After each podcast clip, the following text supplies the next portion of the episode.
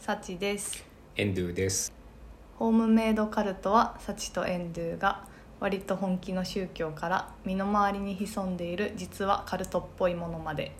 毎回さまざまなトピックについて語り合いリスナーに布教するカルト番組ですはいはいマイクが来たねイエーイ多分今回聞いている人はいつもよりいい音になっていることになっているはずなんでそんな片言な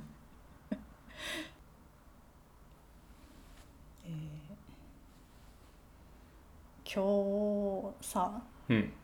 ちょっとなんか最近あったことで喋りたいことがあってうん喋ってもいいうんまあなんか仕事のことなんやけどうんこれはあの私は絵画モデルの仕事をしてるやん。うんでまあよく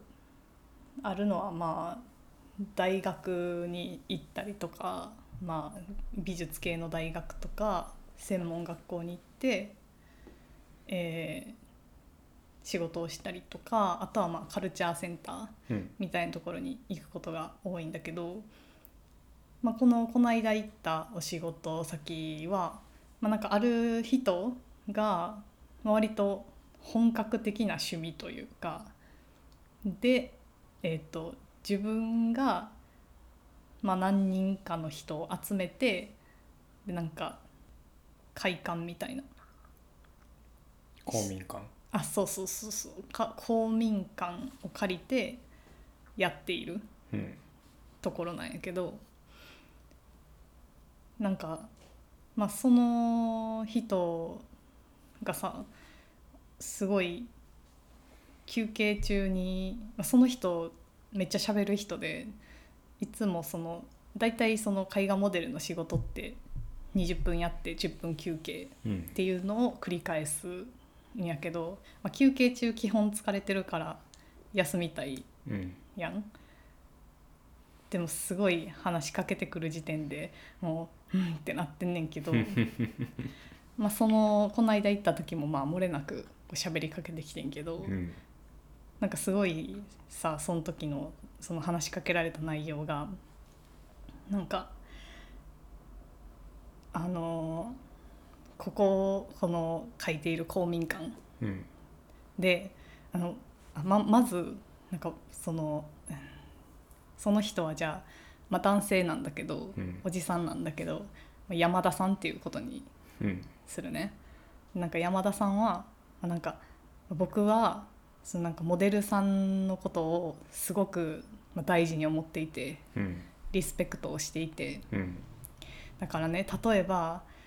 あのこうモデルさんが急に体調悪くなったりとかそういう時は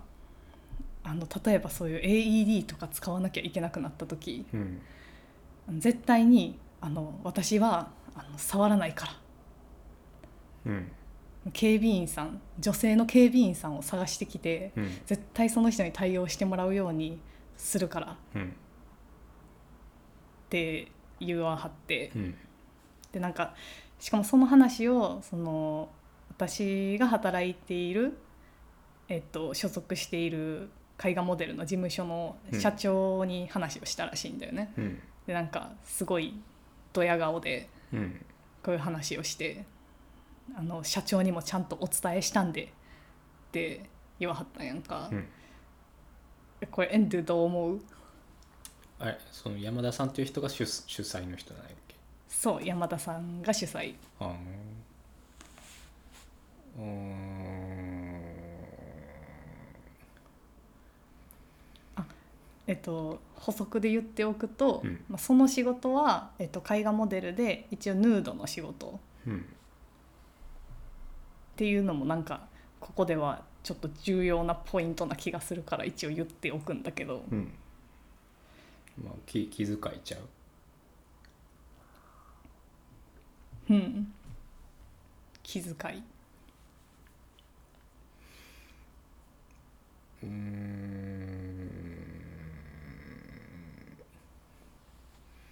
うんなんかどうどういう話の流れでそういうことを言うことになったのかちょっと分からんけどもうんまあ一応そういうスタンスですよっていうことを伝えてくれてるっていうことなんじゃないうん、これさ結構私はあって思ってしまったんやけどいうんやなんか AED とか使わなあかん感じのさうん状態って多分結構やばいやん。うんそんな時にさなんかいるかもわからない女性の警備員を探しに行ってうんいる時間があるんやったらさっさと AED をつけてくれって思う思ってしまうんだよね。うんでなんかこれちょっと前になんかさネットの記事かなんかでもそんなことが出てたことあったやん。うんなんか男性の何割かがその AED を女性につけるのをためらうみたいなうんなんかその時にもさまあなんでやねんって思っててんけど、うんでこれをしかも実際にこうドヤみたいな感じでうん言ってくる人がいるっていうのにさすごい、まあ、食らってしまったんだよね。うんそうだってさその山田さん的にはさなんていうか多分この絵画モデルの人が目の前で裸で立っていてそれを絵に描くことうんは OK でうんその人が苦しんでいて。うんその対応をするうんできることをするっていうことになったらそれはなぜかためらってしまうっていうことやん。うーんまあでもその見るのと触るのとでは大きな違いがあるんじゃないなるほどね。まあ100歩譲ってそうやとしてうんいやまあそうそれはそうかもしれない。絵画モデルの仕事としてはその見られることは、うんまあ、仕事の範囲に含まれてるけども、うん触るっていうことはその範囲外じゃうんんだからそこに対する気遣いみたいなのをその人は示したかったんじゃないのかなるほどね。うんそのネットの記事とかで話題になったのはその AED をまあされたかされかけたからちょっとうろ覚えだけどもその助けられる側の女性の人がうん確かその服を脱がされるというか、うんまあ、ADD をされるされかけたかなんかってちょっと嫌な思いをしましたみたいなことが多分メディアかなんかで広まってでまあ実際どれぐらいの人が、まあ、そう思ってるのかは分かんないけどもなんかその話題としてその AED 緊急時だったら女の人の服を脱がしてもいいみたいな感じになってしまうのがどうなんだろうみたいなことがちょっと議論に上がったのを多分その人は多分見ていや私は紳士ですんでっていううんそういう気遣いを見せたんじゃないのかな。うんいやこれ、うんそうその後に、まあ、その時めっちゃはあって思ってその日の仕事すごいイライラしながうんらしててんけど、まあ、でもちょっと冷静になって、まあ、考えてみるとうんその例えばほんまにこう意識を失ってうんいる時にその山田さんがうん私の服を脱がせるうんという状況を想像したら、うんそれはそれで確かに気持ち悪いしうんすごく不快やなって思ったんようんでさでも助けても欲しいうんっていうか本なんでその状況が気持ち悪いのかうん山田さんはその状況がこういけないことだそれをするのが、まあ、さっきのエンドゥの言葉で言うと紳士的でないっうんていうことにつながったのかっていうのをさ考えてみたらなんかやっぱそれって多分こう、えー例えばポルノとかっていうか大きくポルノの影響とかが大きいんじゃないかなっていうふうに思ったんだよね。うんっていうのはさ普通に普通に、えー危険なこと、えー必要な時に AED を装着するために服を脱がせるっていう行為がそんなに気持ち悪くなくてもいいはずなわけやん。うんでもそれが気を失った人女性に女性の服を脱がせるというシチュエーションが何をこう思い出させるかうんイメージを、えー想起するかうんって考えた時にこれはなんか私たちというかそうね私たちの身の回りにあるその表現されたものとして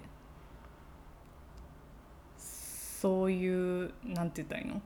意識のない状態の女性をどうこうするみたいなうん表現物、うんがかなりたくさんあるのではないかうんって思ったんだよね。うん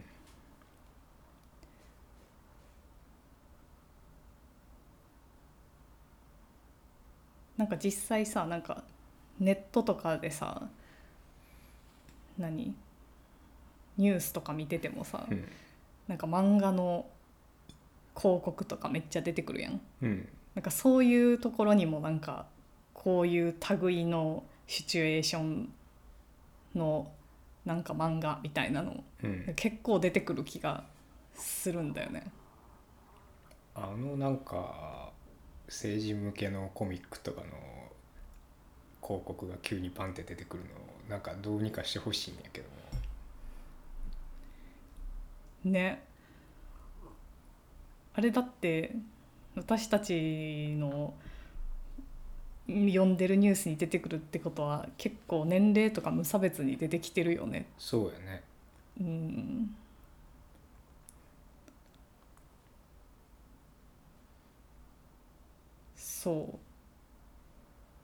そういやこれまあ何がんこれをどうしたらいいのかっていうのは別に分からんねんけど、うんでもさなんかそれがあることによってその女性の服を脱がせるというシチュエーションがうん特にその意識のない女性の服を脱がせるっていうシチュエーションなんてさ本当ならばそんなにないはずやん。うん本当ならばそういう緊急事態とかでない限り起こってはいけないことなはずやのに。うんそうではなくそのポルノの方に意識が結びついてしまって、うんえー本当は助けることができるかもしれないのがなんか迅速に助けることができなくなってしまうみたいなのってうんめちゃくちゃ問題なんじゃないかなって思ってん。うんまあちょっとそのポルノに結びついてるのかどうかっていうのはまあよくわからないけどもうんまあ、でもそのす最近ニュースとかで言われてるそういうジェンダー系の問題でなんか見てて思うのはやっぱそのなんか多分その適切な距離というかあの対処法みたいなのはあるはずなんだけどもなんかどうしてもそのメディアであったりだとかそういう不特定多数の人が何か意見を言うとその極端な事例が出てきてでしかもそれがピックアップされてしまうだから AED のその少し前に話題になったその話とかもあの、まあ、実際その今幸も思った通り嫌だという気持ちを持ってる人は多分いる。うんでただそれその、まあ、気持ちの面だけがそのメディアで、まあ、さもあの多くの人がそう思っているかのように取り上げられてしまうっていうふうなことになると、まあ、やっぱりその自分だったらじゃあどう考えどう行動するかみたいなことをなんかあの考えないといけないしそのそれを相手に伝えないといけないくなってくる意味わかるかなうん、ちょっと分かってないかもしれないだから例えば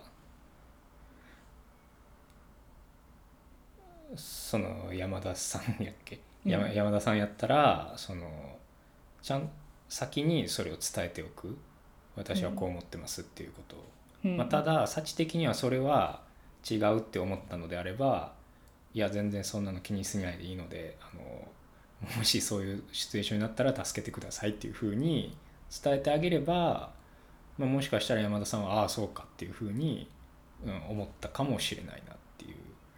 結局その山田さんも多分メディアを見たからそういうふうな話をししたしまあ山田さんはそのメディアを見て私はこう思ったっていうことなんだと思うよね。まあ、そこに、まあ、それまで培ってきたその人のどういうジェンダーバイアスとかそういうのは分からんけどもそういうのがあったのかは分からんけどもでもまあいそういうふうに言ってくれたのであれば全然そういうふうにあのここちらとしてはあの助けていただいて全然いいんですよっていうふうに伝えてあげてもいいんじゃないかなっていう気はするけどね。うんそうねまあっていうかちなみに私は言ったんだけどねうん私だったらうんあのそうやってあの時間が過ぎてゆくよりもうん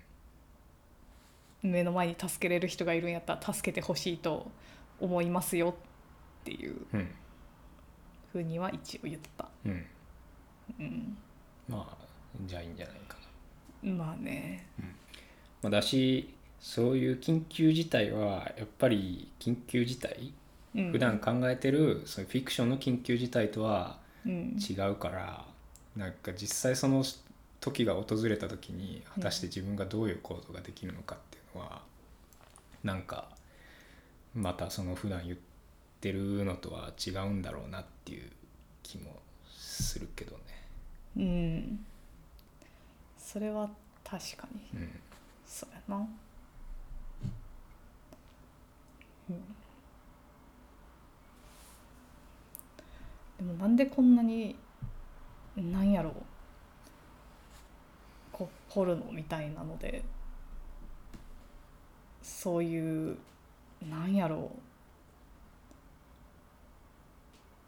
ううーんまあ抵抗できない状態とかなんかアンコンシャスな感じの、うん状態のこう女性が狙われるみたいなさうんものが多いんだろうね。うーんだってそれって犯罪やん。うん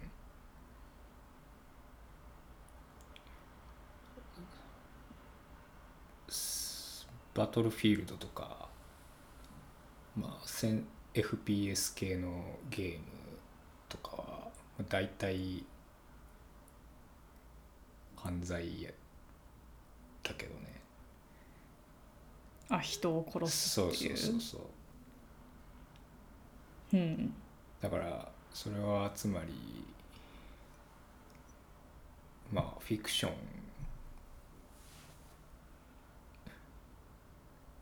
フィクションまあ多分フィクションで何をしてはいけないみたいなことは多分問うてもあまり意味はないというふうな気はしていて。うんまあ実際その表現だからうんまあその、まあ、どんな表現があっても別に構わないというふうには僕は思ってんねんけどもうんそのただまあその社会的な状況としてなぜその表現が多いのかとかなんか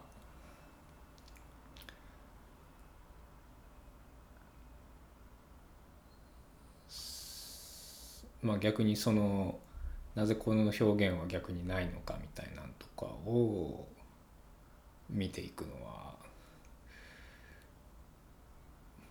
なんか大事なことのような気もするなっていううんまあ日本がなんでこんなにポルノ多いのっていうのはうん誰か研究してんのかなっていうのはすごい思っずっと思ってんねん けど本当に多いからねまあアメリカもめちゃくちゃ多いけどでもやっぱりアメリカでもこの日本のなんていうかジャンル変態みたいなんとか、アニメ的なものとか、えっと天竺ってなん何なんか軟軟体動物まあ春画とかの時代から出てきてるけど、なんかアニアニメとかそういうのでもさ、うんあるやんなんかそういうのとかやっぱアメリカというか海多分海外全般かなからしたらやっぱり物珍しいから、うんやっぱすごく興味を持って見られてはいるなっていうのはあるけどまあでもアメリカとかもめっちゃ多いけどね。これのまあそもそもその男性ポルノがなぜ普及しないというかうんその多くないのかみたいなうんとこがあるよね。ねでもプロダクション作りづらい状況があるんじゃないでもなくはないよね。なくはない今とかはすごい増えてるし、まあ、例えばなんか音声のまあなんかアプリみたいなので、うんそういう女性向けっていうか今だったら女性向けとも言わんかななんかいろんなジェンダーに対してのというか、うんが聞けるようなうんポルノというか、えーなんていうのえっ、と官能小説は違うかうんそういうストーリーみたいなうんのを出しているアプリがあったりとかうんはするしまあでもそこにこうリーチするうん公にうんするっていうのは、まあ、日本だったらまだもっと難しいんだろうなって思うよね。その難しさというのは。えーやっぱなんかそういうことに興味があるとか、うんそのまあさあよく言うのがさ男性の方が女性に比べてこう性欲が強いうんみたいなことが言われるけど、うん私はそんなものはただの言い訳やとは思っていてうんだってそんなん人によるしまずうん男女差だけの問題ではないし、うんでもそれをこう一般常識みたいにしておくことで何が起こるかって言ったらまあその男性がその例えば浮気をするとかうんまあそういう性的なサービスを受けるっていうことが、まあ、よりやりやすくなる正当化されやすくなるっていうのと同時にやっぱ女性がその性欲が強いということが、まあ、アブノーマルなことであるうんっていう認識になってしまうからそれを言いづらかったりとかそれをなんかまあうん表に出ないようにするとか、まあ、例えば浮気をしたってなってもなんか受け取られ方がその男性がしたのとちょっと違うようなところはあるんじゃないかなっうんうんって思う。うーん BL コミック文化は衝撃的やったけどねへえ。紀ノ国屋とか行ったことない BL コーナーああ、私はないな。すごいよえこんなにみたいうん。ないやだからそのまあ18金コーナービデオショップとかのう昔んうん TSUTAYA とかにあったようなのれんの向このうれ側んの向ね。こう側みたいなまああんなんあの男性の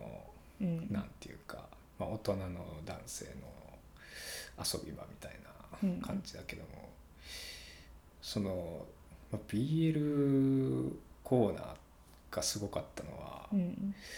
なんかその18禁コーナーっていうくくりはっきりしたくくりになってないんよね。うん。なんかぬるっといやなんとなく表紙の色が変わるみたいな。へえ。すごいよね。でまあだからいやその、まあ、男自分が男だから、まあ、男性にとってのそういう18金コーナーみたいなのがあるのは、まあ、もちろん知ってるけどもその女性にとってそういう場所があるっていうことの衝撃でしかもなんかぬるっと存在してるみたいなのはうん。なんかちょっと興味深いというかいやこれはこれでなんなんでなんやろうっていうこの BL 文化っていうのは結構ちょっとそのなぜ日本に日本の AV がこんだけ多いのかっていうのと同じぐらいちょっと誰か研究してくれないかなっていううトピん。ックやなとは思ってるけど。うん。でも。そうね。女性の。ポルノは多分まだ少なくてなんかこの間この間じゃないちょっだ結構前になんかよく聞いてるポッドキャストのゲストで出てた人がさなんか面白い人であの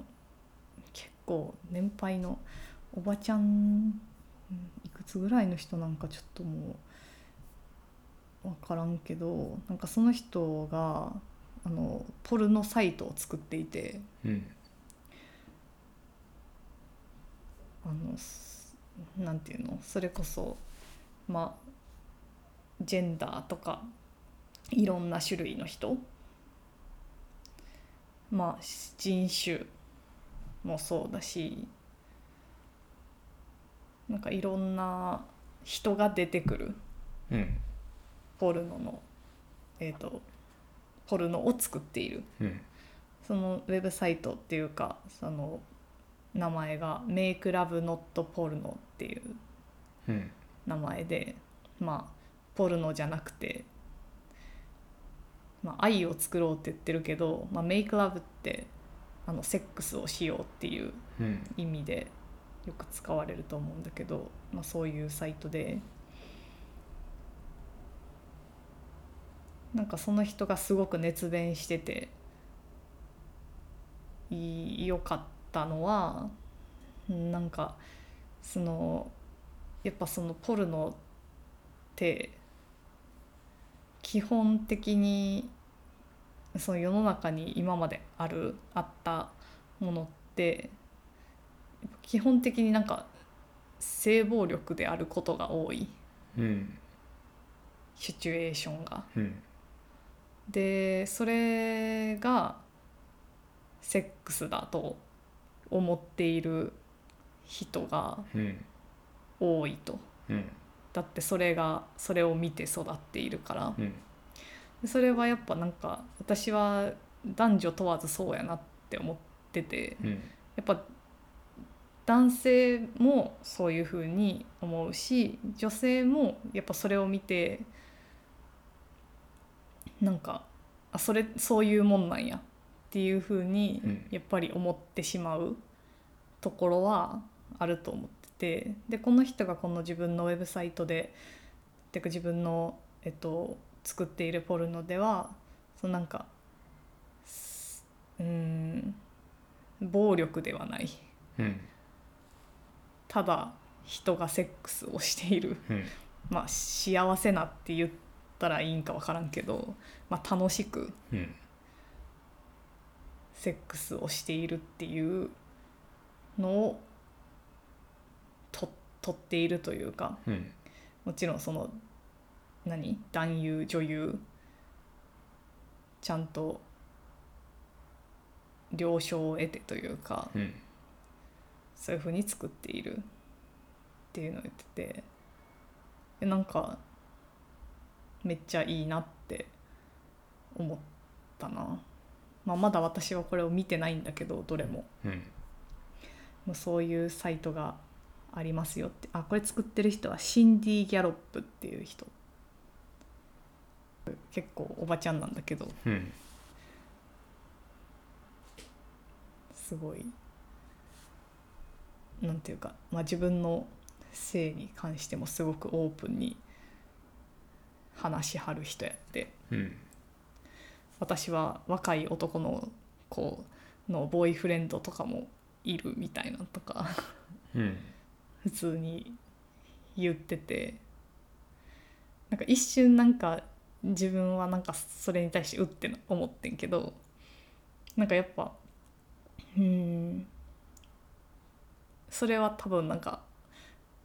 女性が若くて男性の方が年上みたいなシチュエーションの方が見慣れてるというかその構図の方がうんなんか見慣れててうんなんかおばちゃんが若い男の人とみたいなのをなんかちょっと想像するとなんか一瞬なんかこ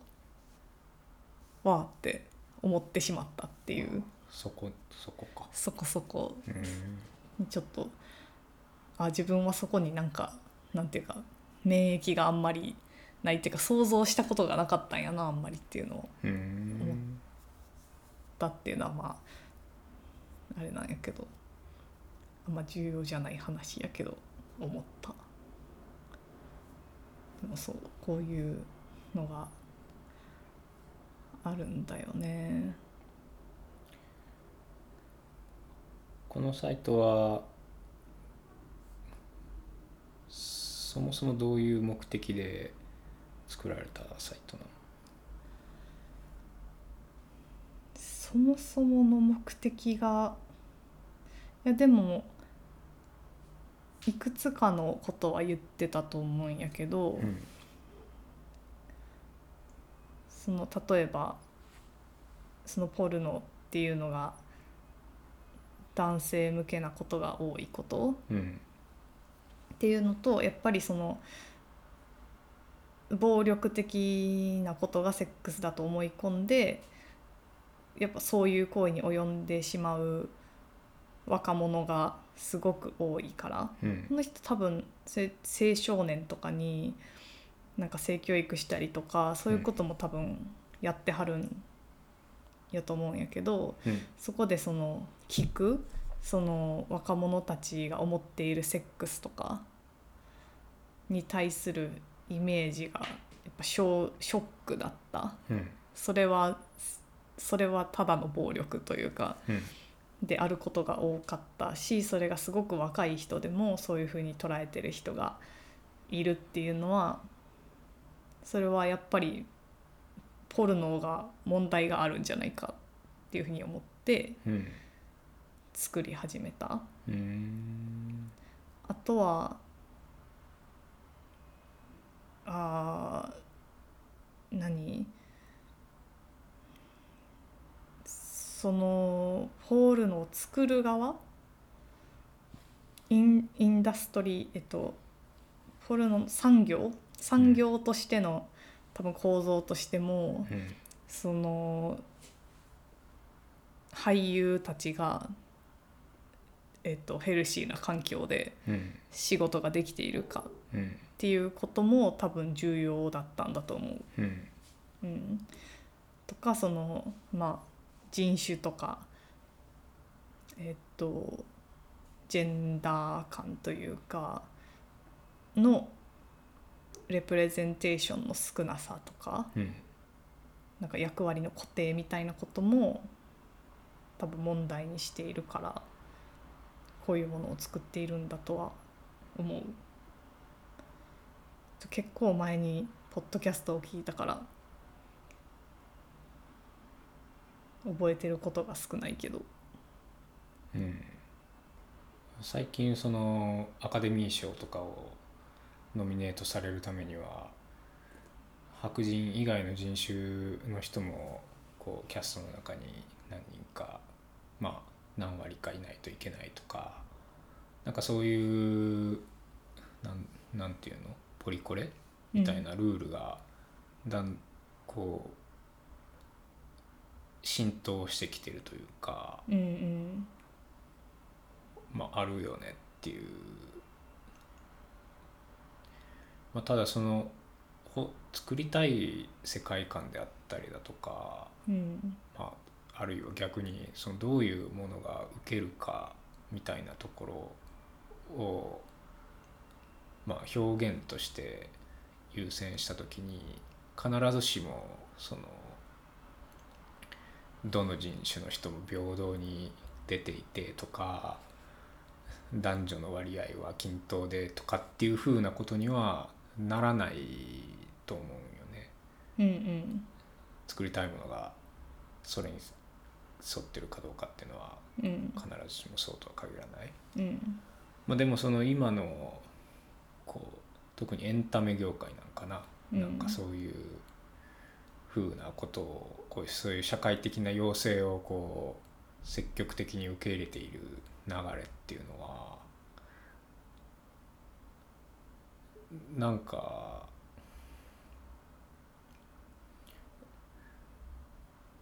なんかそのエンターテインメントがどこまでその責任を負ってるのかっていううん風な話のようにも思うなっていう。うん、でもさ今の聞いてて思ってんけどさやっぱそのハリウッドとかにしてもさ、うんそのエンタメを作る作る力がある人うんでまあやっぱ固定的というかさ、うんまあ白人男性がまあ最も多いであろう今でも。うんでそんその人たちがやっぱ作るってなったらその人たちが考える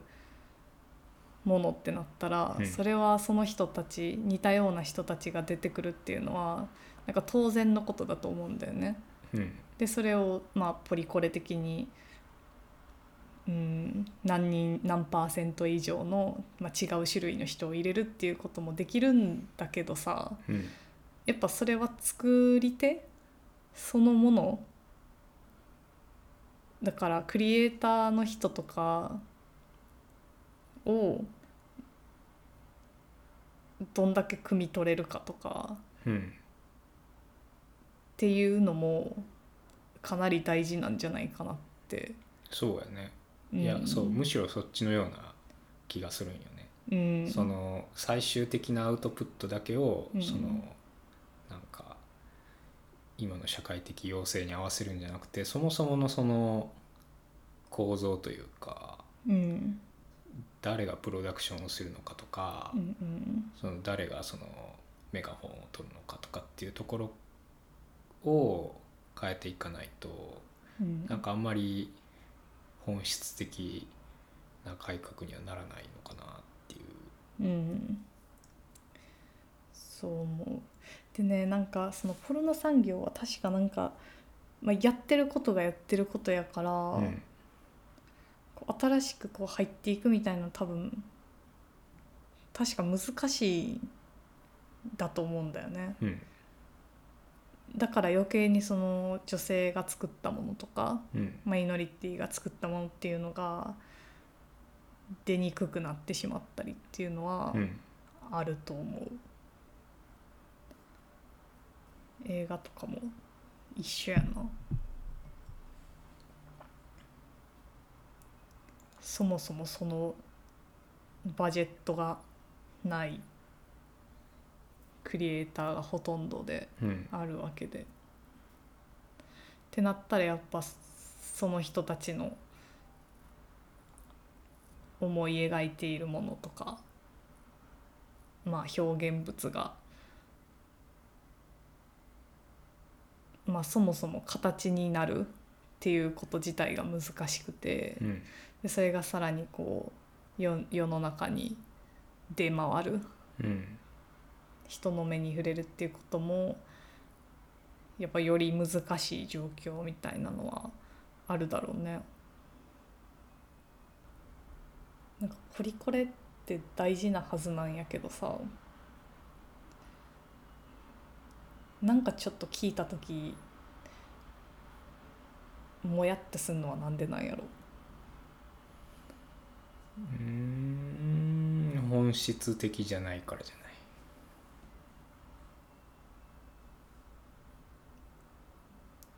うんうん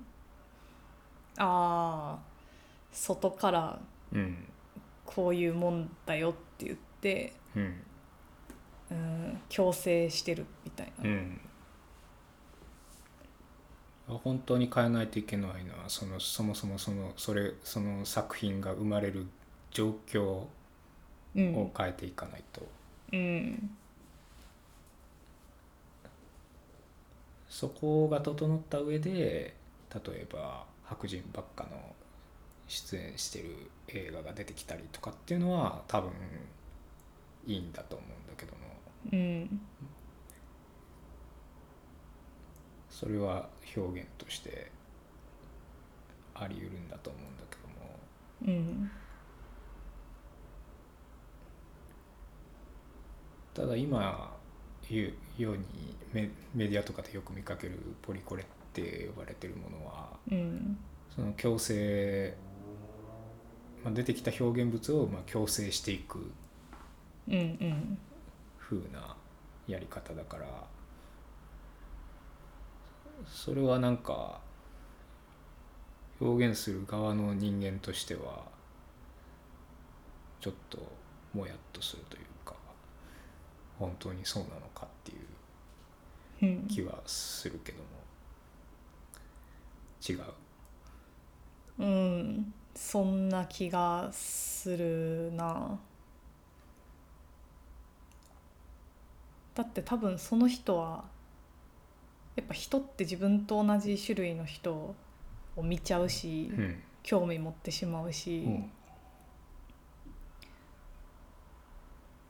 遠い人のことのことは考えないうん見えないまあなんかそれだけ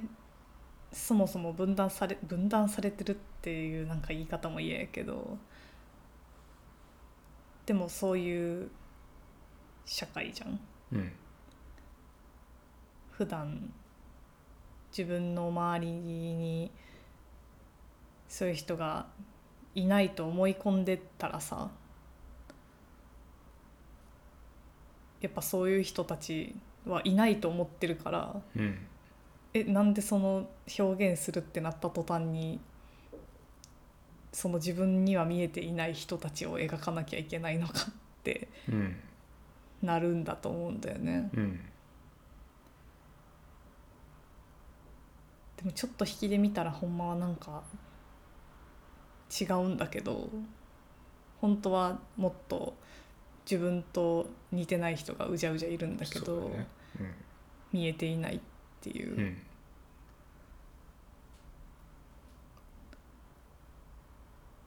うん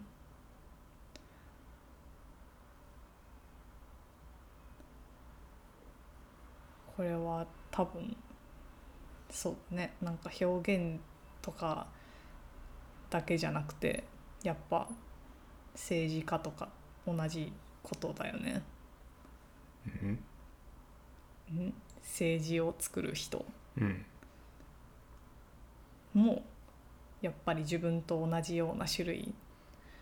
の人だけでやってたらうんもうその人たちだけのうんルールとかああそうやねなんていうか保障制度うんを作ってしまうっうんていうのはあるだろうね。なんか前に障害を持ってる人、まあ、知り合いから聞いた話ではその障害者制度とかがあの急に進むのってあの急に進むタイミングっていうのがあってうんそれはその障害者を身内に持つ政治家がこう実権を握った時っていううんやっぱりそのまあ成長する人のその周りにどういう人間がいるかによって、まあ、どういう人たちのためのこう施策をしていくべきかみたいなのはやっぱりなんか変わっていくんだろうなっていう、まあ、まあだからそういう意味ではまあ政治を変えたければそういう政治家を当選させるっていうのが、まあ、市民の役割うんなんだけども、まあ今の政治選挙制度っていうのはなかなかそのマイノリティの声を拾いづらい作りになってるからまあちょっと難しいよねっていうそうねいやこれさなんかそう大阪はさもう維新じゃんうん維新がめちゃくちゃ強いや、うんなんかこれさ私はあまり良くないと思っているうんのまあなんか一つの理由はさやっぱなんかカジノ IR、うんとか言ってて私なんかカジノもポルノみたいなもんやと思ってて、うんてかポルノはなんて言ったらいいのえっとお肉めっちゃ好きやけどでもめっちゃ動物がかわいそうとか動物の、まあ、権利みたいなのを急に悟って動物を殺すのが良くないってめっちゃ思ってんねんけどお肉めっちゃ美味しいえ。って思ってる状態みたいなどういうこと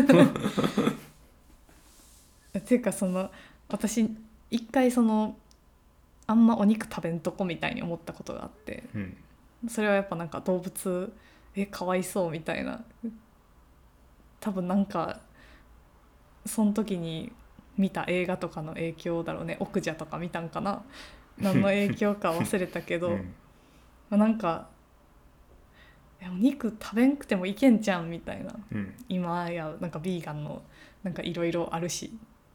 つって我慢すんねんけど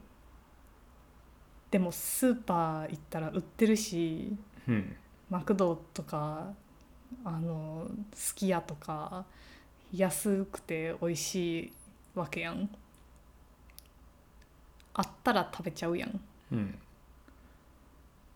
ダメだと思っててもうんだからさなんかポルノとかもさうんなんていうか多分ダメっていうかその描かれ方とか良くないとかうんどっかで分かっててもうんあったら見ちゃうだってそれを見たらこう自分の欲望というか、うんまあ、快楽があるから、うんでカジノだってやったら困るというかさ、うんそんなうまく金儲けができることなんて稀なものやんうんギャンブルだからなんだけどなんかできてしまったらやっぱ人間あったらやるやんあったらやる人絶対いるうんっていう、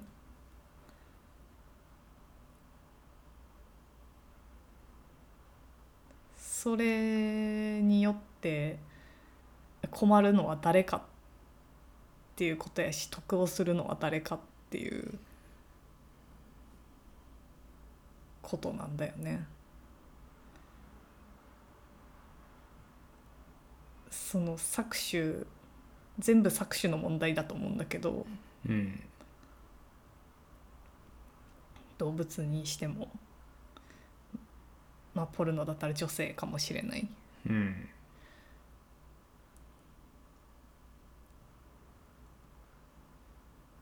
うんな多ん分その今言ってるやつはどれもそのよ人間のその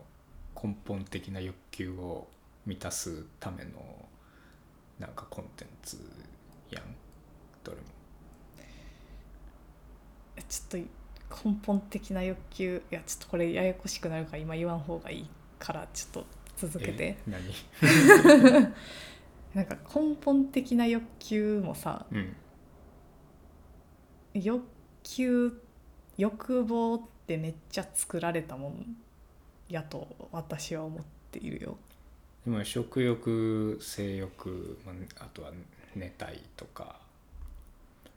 まああるいはそのゲームとかで得れるあの報酬系の欲求とかうんまあその人が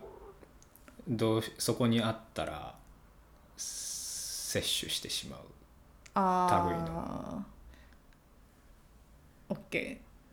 そうだねそこに思考が入ってなければ、うんあの欲望だと思うん、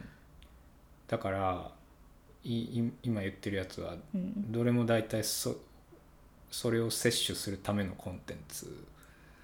なんだよね。うんうんで、まあ、問題はそこに入ってる表現っていうのは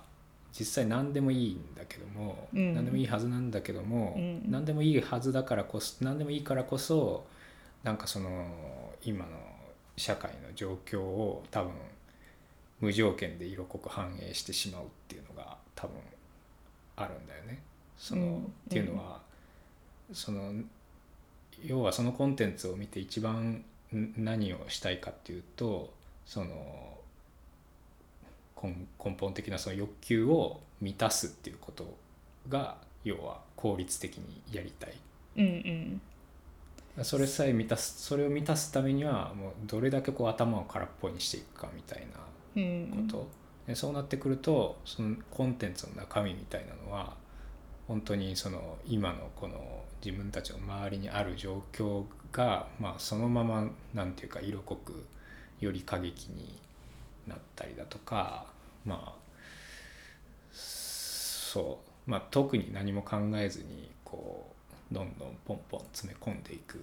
みたいなことの、まあ、結果として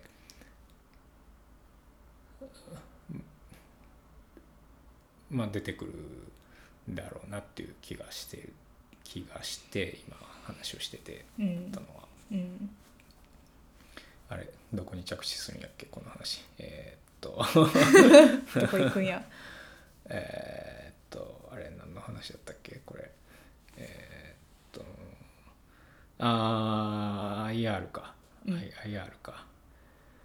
まあだからなんだろうなそう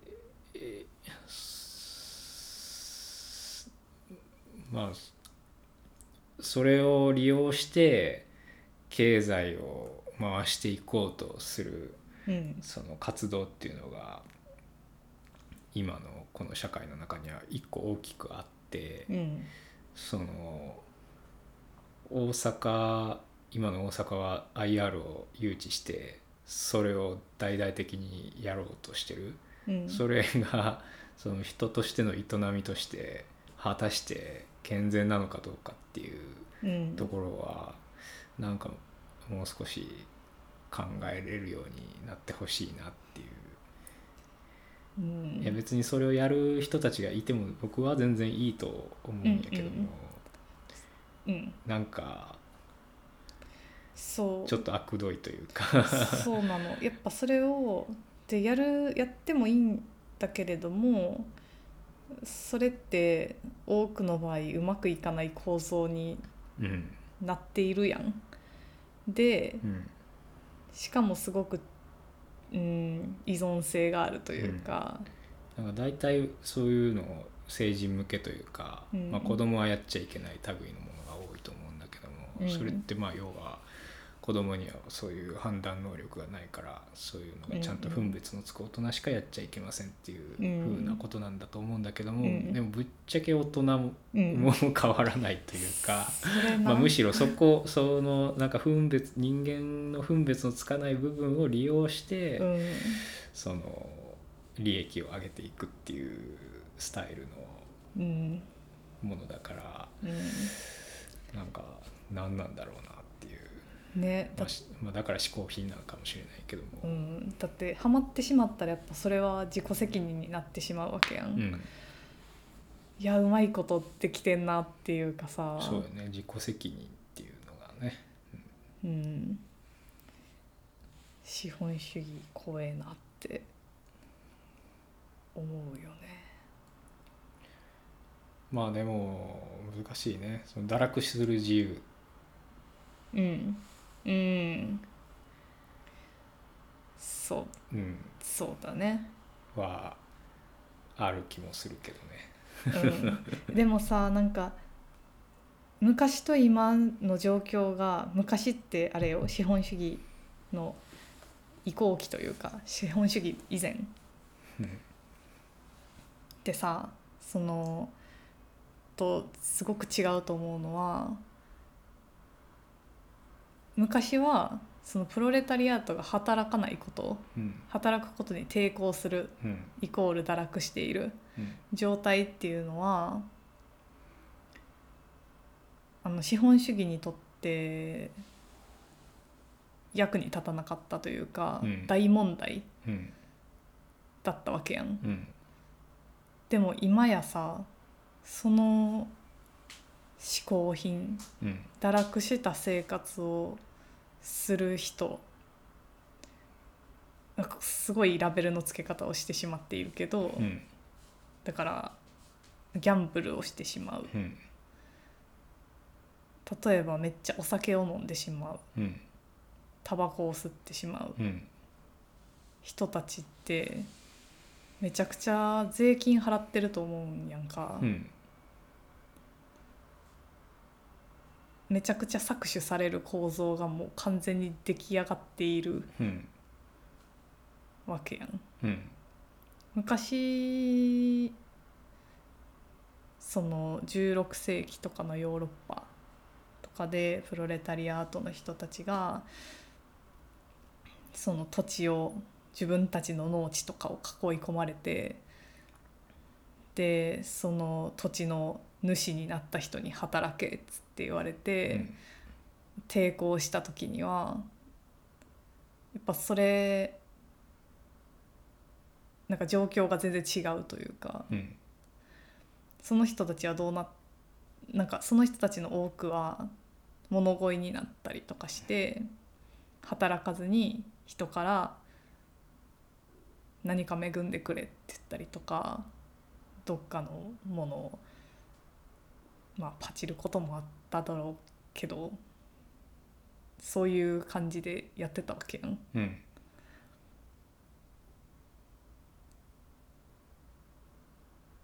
今って多分物盗んで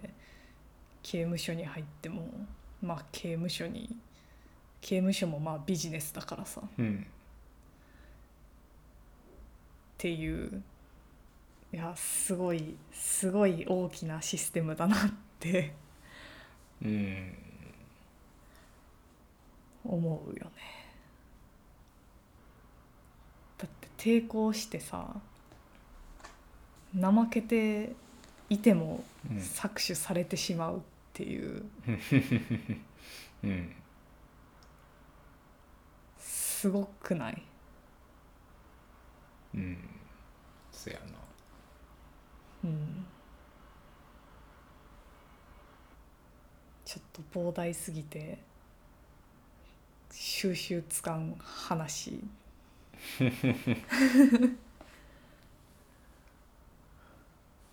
さよなら。さよなら